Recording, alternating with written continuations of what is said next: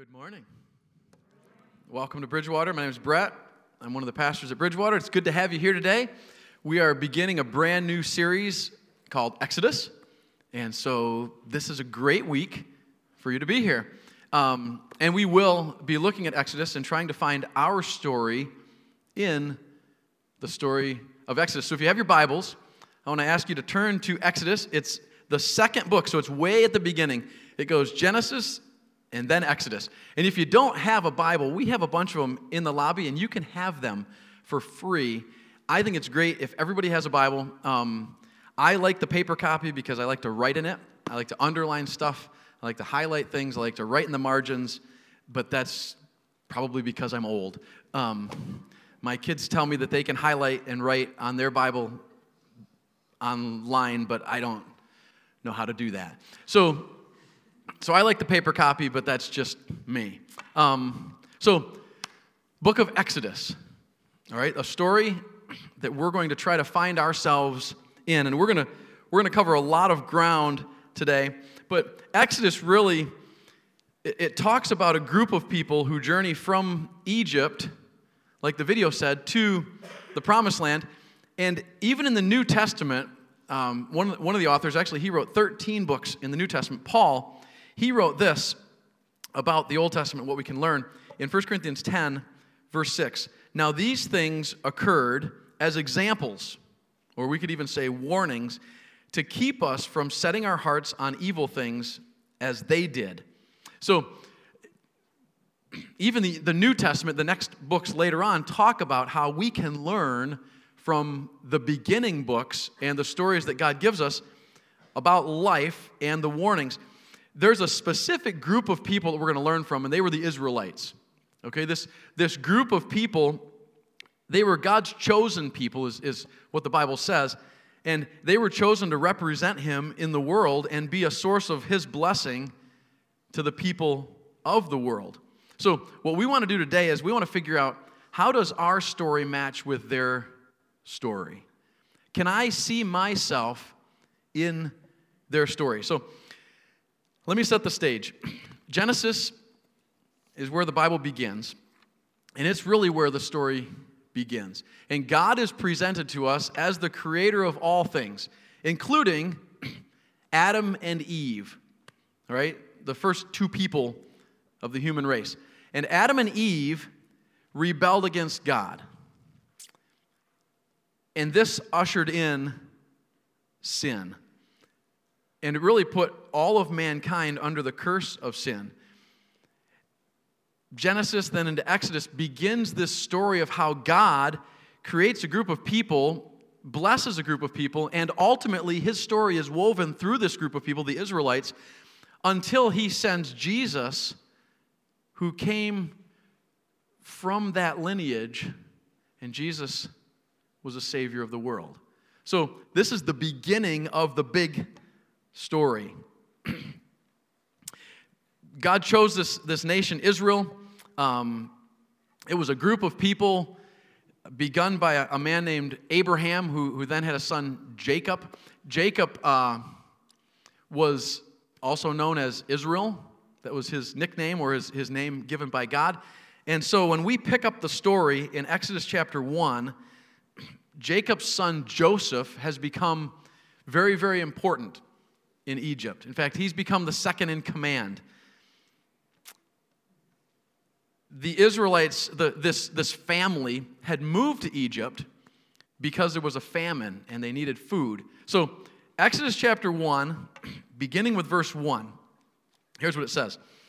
It says, "These are the names of the sons of Israel," or Jacob, who, who went to Egypt with, with Jacob, each with his family. So, Reuben, Simeon, Levi, and Judah, Issachar, Zebulun, Benjamin, Dan, Naphtali, Gad, and Asher.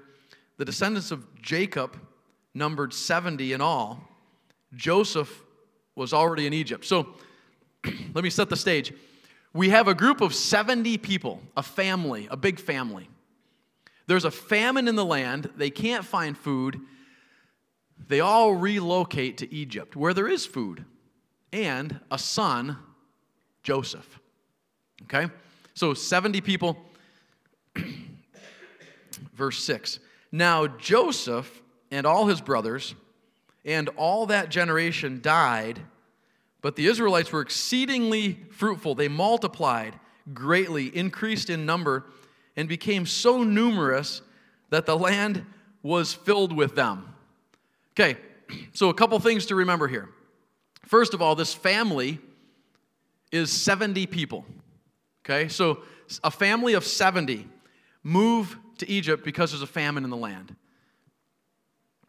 Secondly, verse six starts with the word now, which would say, okay, that story we, we left you with in Genesis continues into Exodus. So if you were reading this as a, as a storybook, you would say, okay, chapter one is Genesis. It set the stage for chapter two, which is Exodus. These are to be read together. Now, what's happened? And just so you know, there's been four hundred thirty years since the end of Genesis until Exodus one. So, so we're picking up the story. In that time, there were a lot of babies born. Okay, that's what it says. It says that th- these people became exceedingly great in number, numerous. In fact, Exodus twelve thirty-seven tells us that there were probably close to two million of them.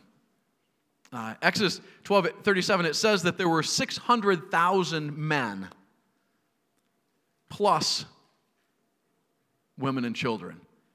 So it's a huge group of people, massive group of people. Let's continue reading. Verse eight. Then a new king, to whom Joseph meant nothing, came to power in Egypt. Look, he said of to his people, the Israelites have become far too numerous for us. Come, we must deal shrewdly with them, and they will, or they will become even more numerous, and if war breaks out, they will join our enemies, fight against us, and leave the country. So they put slave masters over them to oppress them with forced labor, and they built Pithom and Ramses as store cities for Pharaoh. So here's what happened. Some Pharaoh, four hundred thirty years later, said, I don't know this guy Joseph. Now, Joseph had done some great things for, for, for Egypt. He had told that there was going to be a big famine, and he had asked the Pharaoh back then to save up food because it was going to last seven years. You can read more about that at the end of the book of Genesis. Now, four hundred thirty years later, this Pharaoh comes to command, and he says, I don't know this guy Joseph. Who cares? I'm just looking out my window, seeing a couple million Israelites and thinking, there are too many of them. If something goes sideways, they could join with our enemy and we'd be in trouble. Logistically, that's a problem. So what does he do? He says, I know what we'll do. We'll put slave masters over them to oppress them with forced labor. So that's what they did. They made the Israelites slaves.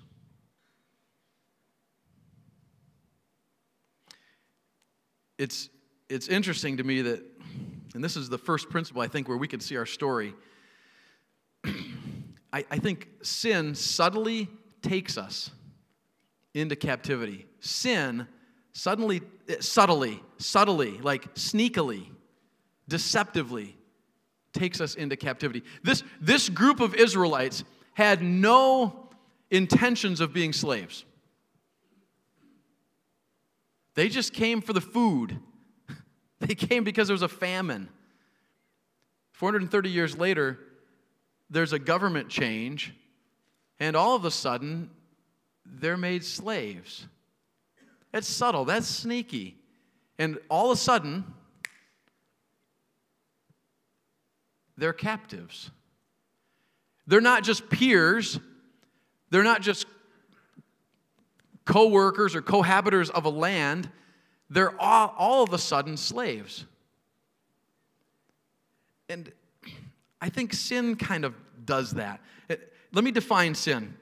Okay, sin is anything that we think or say or do that we should not think or say or do, or anything that we don't do that we should do according to God's standards. Okay, you got that? anything that you think or say or do, you shouldn't think or say or do, according to what God says in the Bible. Or anything you don't do that you should do, according to what God says in the Bible. That's a sin. Sin does this to us. It it takes us captive. I think it's interesting when I think about the Israelites four hundred thirty years later. So if you have four hundred thirty years of slavery, you would be born into slavery. You wouldn't even know anything different. And this subtle change where they were just friends and, yeah, this is great. Yeah, Joseph, you're the man. And then, ah, Joseph, who? I don't think I know him. And then, wait, we want you to do some work for us. And then, you know what? We want you to be our slaves. And now, whoosh, you're our slaves. And you have these generations still being born. You had hundreds of thousands of people who would not have known anything else except slavery. They would have just been born into it. They would have been born a captive and had no idea that they shouldn't have been born captive or should have. I, I thought about a um, a cult. So Branch Davidians, Waco, Texas. Remember? Remember this? You know who this guy is? Somebody tell me. David Koresh. That's right. The Branch Davidians were, were founded in nineteen fifty-five. David Koresh joined them in uh, nineteen eighty-one. He became their leader.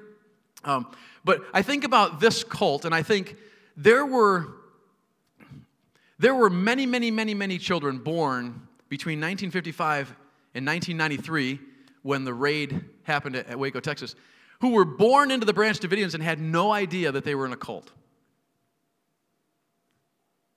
It was normal. Generation after generation.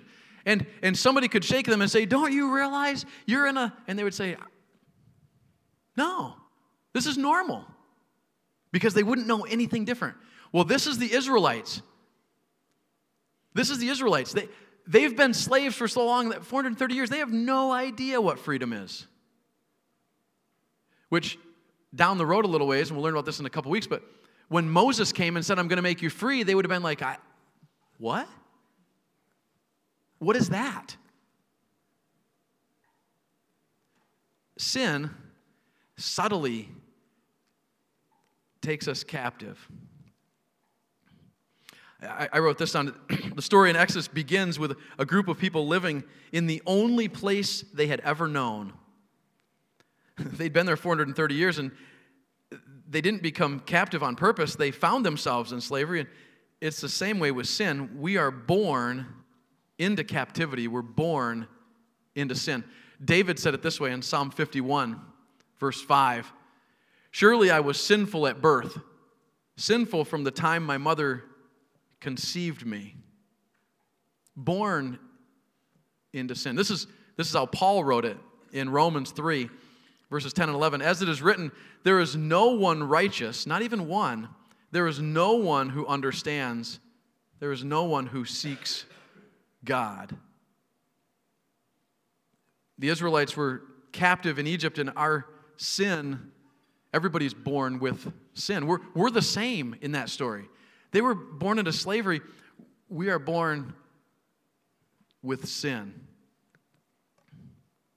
Our, our story meets with their story. It's the sad plight of every human being who were born in need of rescue with no power to deliver ourselves from bondage. Many of us don't even recognize that this is true, but none of us are born in a right relationship with God. Let's keep reading Exodus.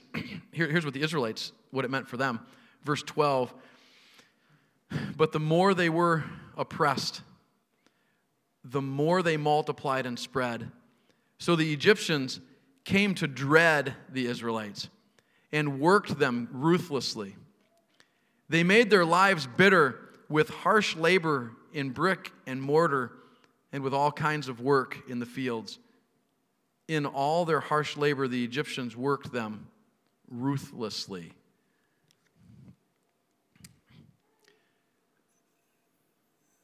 This is, I see, I see us in this. Let me, let me show you how. Because I think that sin, not only is it, is it our, our captor, but sin quickly turns from provider to our oppressor. Here, here's, here's what I mean. I think, I think sin begins by telling us that it will provide something for us that we think is good. But ultimately, it just oppresses us. Like the nation Israel, our relationship with sin often begins with a provision. Israel had fled to Egypt because they needed food. They sought refuge there. They needed shelter, and they found it, and they lived there four hundred thirty years. I think in our own lives, sin makes us feel right. It often feels empowering, energizing, adventurous. It can even appear to offer us freedom. Here, here's, think about this. Think, think about it this way. Prescription drugs provide relief, but they oppress in addiction. Drink, drinking, smoking.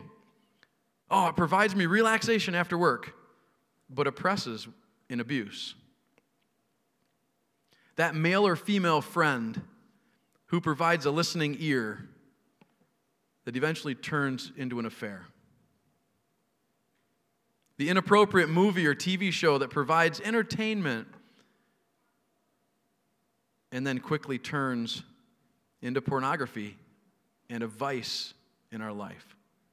The money that we begin to make, which provides freedom and opportunity, can quickly turn into an oppressive lifestyle of expectations and stress for more and more and more. I think if we're honest, we'd have to admit that sometimes it feels good for a season, but we must not be deceived. Sin quickly turns from a provider to an oppressor.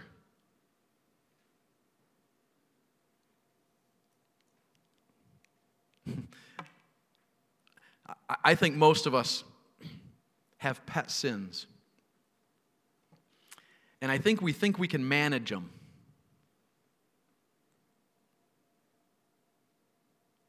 The truth is, you and I have no power to manage sin. It's one of the great deceptions that Satan sells us. The sin we keep in our lives is a lot like a wild animal. I I read all the time. Maybe you guys aren't amused by this stuff. I'm I'm amused. I even smirk when I read this stuff. I'm amused all the time at the numbers of people who think they can have wild animals and domesticate them. And then you read about how it has ended poorly. I have some pictures. Okay, this is Teddy the black bear. Teddy the black bear was raised from a cub and then killed its owner when she went out to feed him. How about the red stag? There's a big old deer that uh, a Texas farmer found by the side of the road. He kept him as a pet until he was gored to death by this uh, deer. five hundred pound deer. Kind of reminds me of more like a caribou, something larger than a deer. This, uh, this pit bull is named Scarface. And everybody knows that pit bulls are gentle and loyal. Boy, they just love their owners.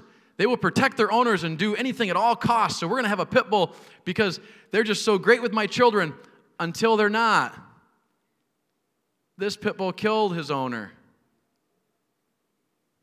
and then partially ate her.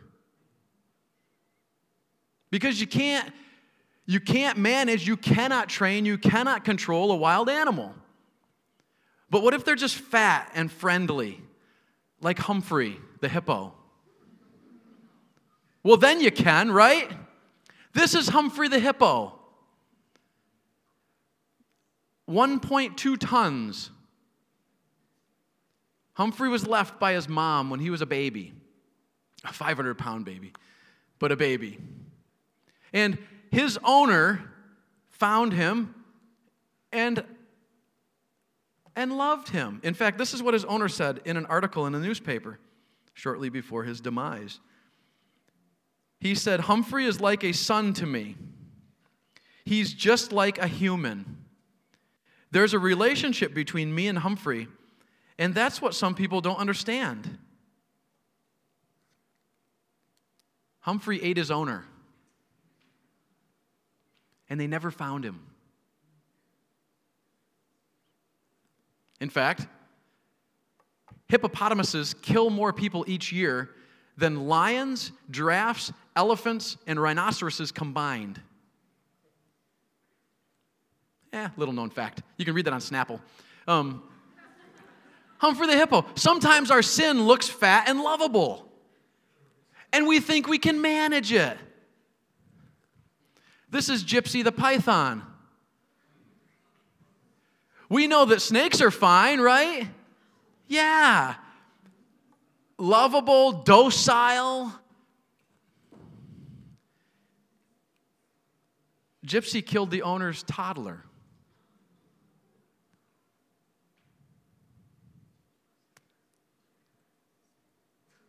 And they said, they said as they were being sentenced to twelve years, the husband and wife, to prison, they said, we were shocked because Gypsy was so docile. And I would say, you can't domesticate wild animals. And then we do that with sin.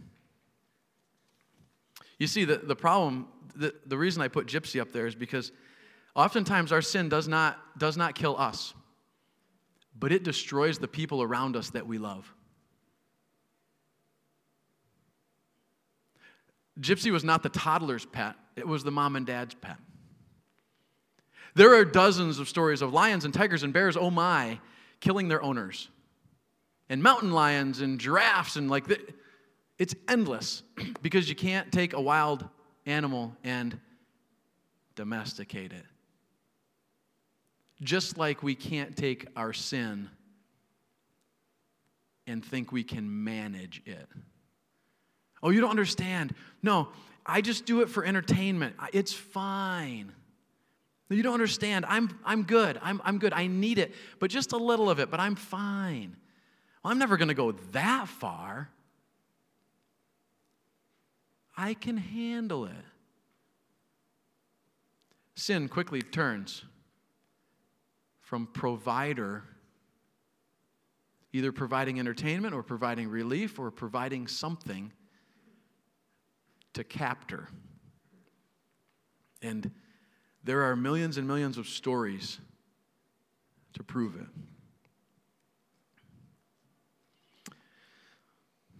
The Bible talks about it, how sin is a pathway to oppression and pain. It, in uh, Romans six, Paul says, the wages of sin or the payment for sin or what we owe because we sin is death, but the gift of God is eternal life in Christ Jesus. James, in James one, thirteen, fourteen, fifteen, he says, when tempted, no one should say, God is tempting me.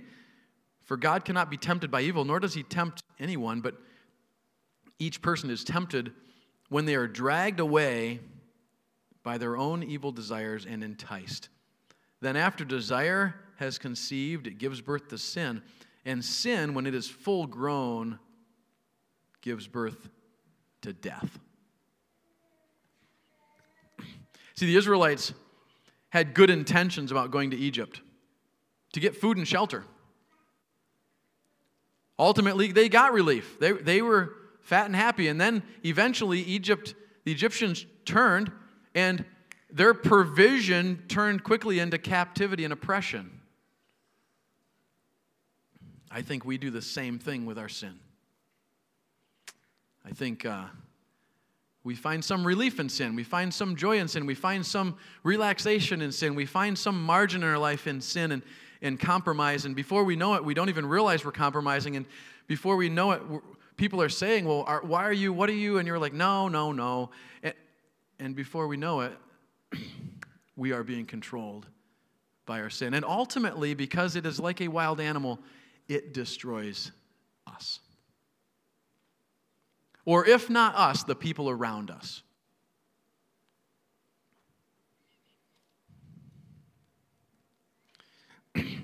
Abusing drugs and alcohol, affairs, pornography, immorality, all have the same effect.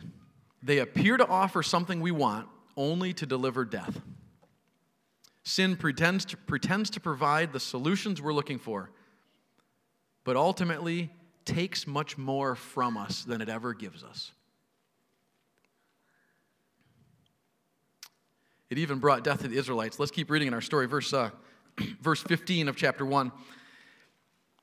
The, the king of Egypt said to the Hebrew midwives, so those ladies who were helping the Hebrew mothers give birth to their children, whose names were Shiphrah and, and Puah, when you are helping the Hebrew women during childbirth on the delivery stool, if you see that the baby is a boy, kill him.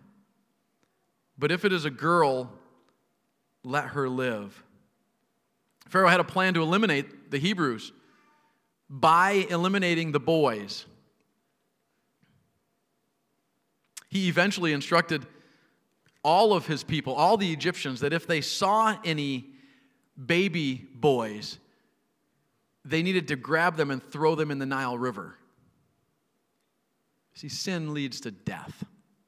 Ultimately, Pharaoh was leading his people to kill off the Israelites. It's such a clear picture of what sin does. It offers power, but it delivers only death. I, I wrote this down. Sin, sin offers relief and life, but delivers pain and death. And the problem with sin is it's not immediate. Our consequences are not immediate. Wouldn't, wouldn't we fear sin so much more if it was immediate? Like the consequences, boom, oh. But it's not. It's like the four hundred thirty years the Egyptians had with the Israelites. four hundred thirty years, a lot can happen. Kind of just sneaks up on you. It's the same way in our lives with sin. But there is hope. There's hope. Freedom from sin begins with fearing God. We see this in, in uh, verses seventeen, eighteen, nineteen, twenty. So let's, let's read that. The midwives, so the ones that were supposed to kill the babies, the baby boys, however, feared God and did not do what the king of Egypt had told them to do. They let the boys live. Then the king of Egypt summoned the midwives and asked them, "Why have you done this? Why have you let the boys live?" The midwives answered Pharaoh, "Hebrew women are not like Egyptian women. They are vigorous and give birth before the midwives arrive. We had no choice. Those babies were popping out before we even got there." It's kind of what their excuse was. So God was kind to the midwives, and the people increased and became even more numerous. And because the midwives feared God, God gave them families of their own. Freedom from sin begins with a fear of God. And these two midwives, these two ladies, had a love and fear for their God much more than they feared Pharaoh. And God ultimately honored them. He was kind to them. He gave them families of their own. As a follower of Jesus, I can also find freedom from sin. I do not have to be controlled by sin. You do not have to be controlled by sin. But Brett, you don't understand. This sin has got me. Like, I cannot get out of it. You do not have to be controlled by sin. The Bible says that. Romans six fourteen, it says, "For sin is no longer your master. Instead, you live under the freedom of God's grace." If you are a follower of Jesus, if you have asked God to forgive your sins and come into your heart and life and lead you, if you have surrendered your control, the control of your life to God, the Bible says you are no longer a slave to sin. You and I are not slaves to sin if we are followers of Jesus. Doesn't mean it's easy, but it means we're not held captive. Here's what Romans six seventeen, eighteen says this, "But thanks be to God that though you used to be slaves to sin," we were all born slaves to sin, "you have come to obey from your heart the pattern of teaching that has now claimed your allegiance.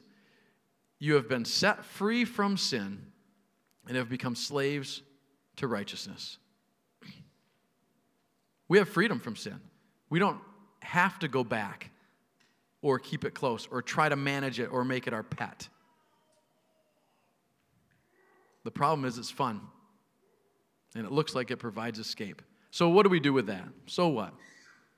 I think there's two categories of people in this room today. There's a category of you that, that maybe has never found freedom from sin. Maybe you've you've never asked God to forgive you and come into your life and be your leader and your forgiver. You are a slave to sin. There is nothing you can do until you recognize that in your life. Uh, Romans ten says, if we confess with our mouth Jesus is Lord and we believe in our heart that God raised him from the dead, we'll be saved. John three sixteen is very familiar. God so loved the world that he gave his only son, Jesus, so that whoever believes in him doesn't have to perish but has eternal life. There is a way to get freedom from the slavery of sin. There's a second group of people, though, here, and I think most of us in this room are living in this one. And we have pet sins. We have those sins that just... Ah, they're just not that bad. They're just, I think I could even explain it away. But we're playing with fire. And I, I don't know what that looks like in, in your life. I don't know what that is.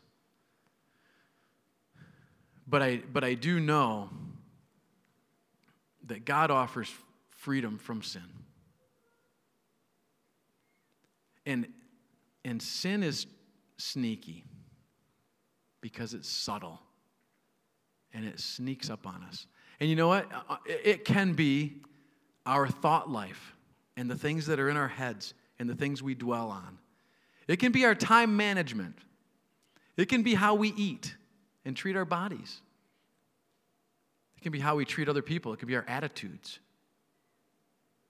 It could be what we watch on T V. It could be what we listen to on the radio. Those are, those are all sin areas, potentially. It could even be the fact that you never talk about Jesus to anybody else. There's a sin of silence. And Paul says, I am not ashamed of the gospel of Christ. It's the power of God to salvation. What is that sin that snuck up on you and used to be a provider and became an oppressor in your life? I I uh, I think there's also a freedom from guilt of past sin. And I think many, many live with the guilt of what they've done in the past. And Satan can leverage that in our lives to paralyze us and cause us to feel like we're worthless or useless. But we can have freedom from that.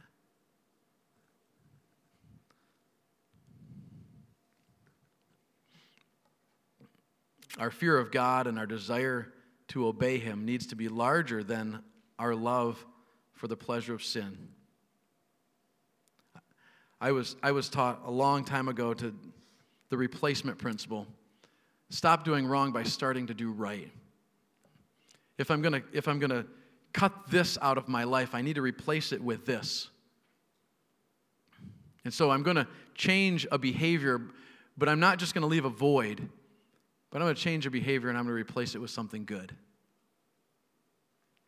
I, I think of Joseph, and if you're looking for a story to read about somebody who got freedom from sin, Joseph, Under under no doing of his own, in in in uh, Genesis thirty-nine, had had a and Joseph was a teenager, had a woman chasing after him, and she continued to say, "Come to bed with me." We're told that Joseph said no, and she persisted day after day after day after day. Well, that's a that's a tough sin for a teenage boy.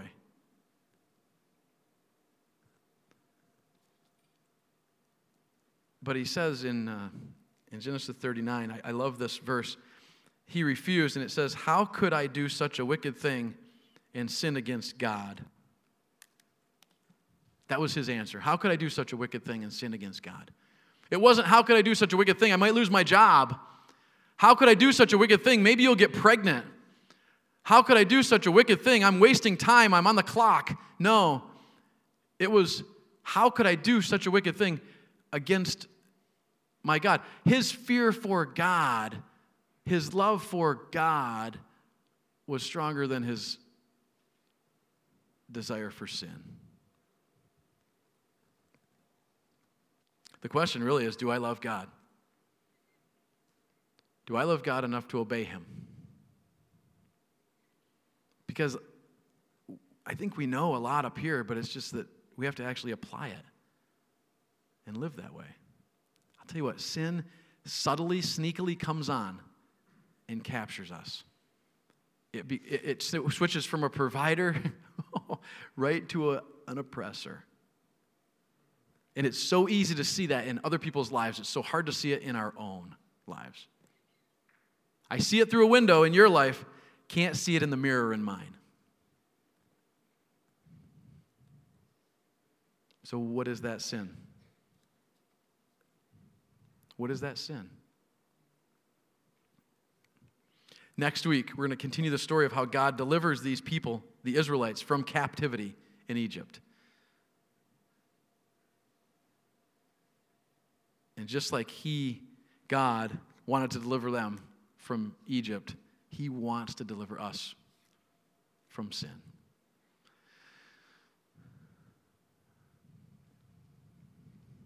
Think about that this week. We have a God who loves us so much, he wants something for us that's better than what we have. Do we love him like he loves us? Let's, let's close in prayer. Father, thank you so much for your love for me. I, I don't deserve it. I surely didn't earn it. And quite honestly, there's a lot of times when I don't when I don't live in a way that, that would make anybody want to love me. And yet you love me. God, I, I am sure that all of us, if we were stuck on the spot, could come up with with sin in our lives that ah, that we've given a toehold to. I pray that you'd help us. Help us to see sin for what it is. It's just a wild animal that's going to destroy us. It just sneaks up and grows and grows and grows. Help us. Help us to be, I, I, I guess, help us to love you more this week than we did last week. And Father, there's some here, I'm sure, that are wrestling with this idea of, have I ever got freedom from slavery to sin? I pray that they would know that you love them and that you want something, you have something better for them than, than sin does. God, we live in an awful, awful world, and sin is all around us. It's at our doorsteps. It's on our phones. It's on our computers. It's on our T Vs. It's everywhere, on the billboards, in the news. And we just need your help. We need your protection. Help us, help us fall in love with you more. In Jesus' name, amen.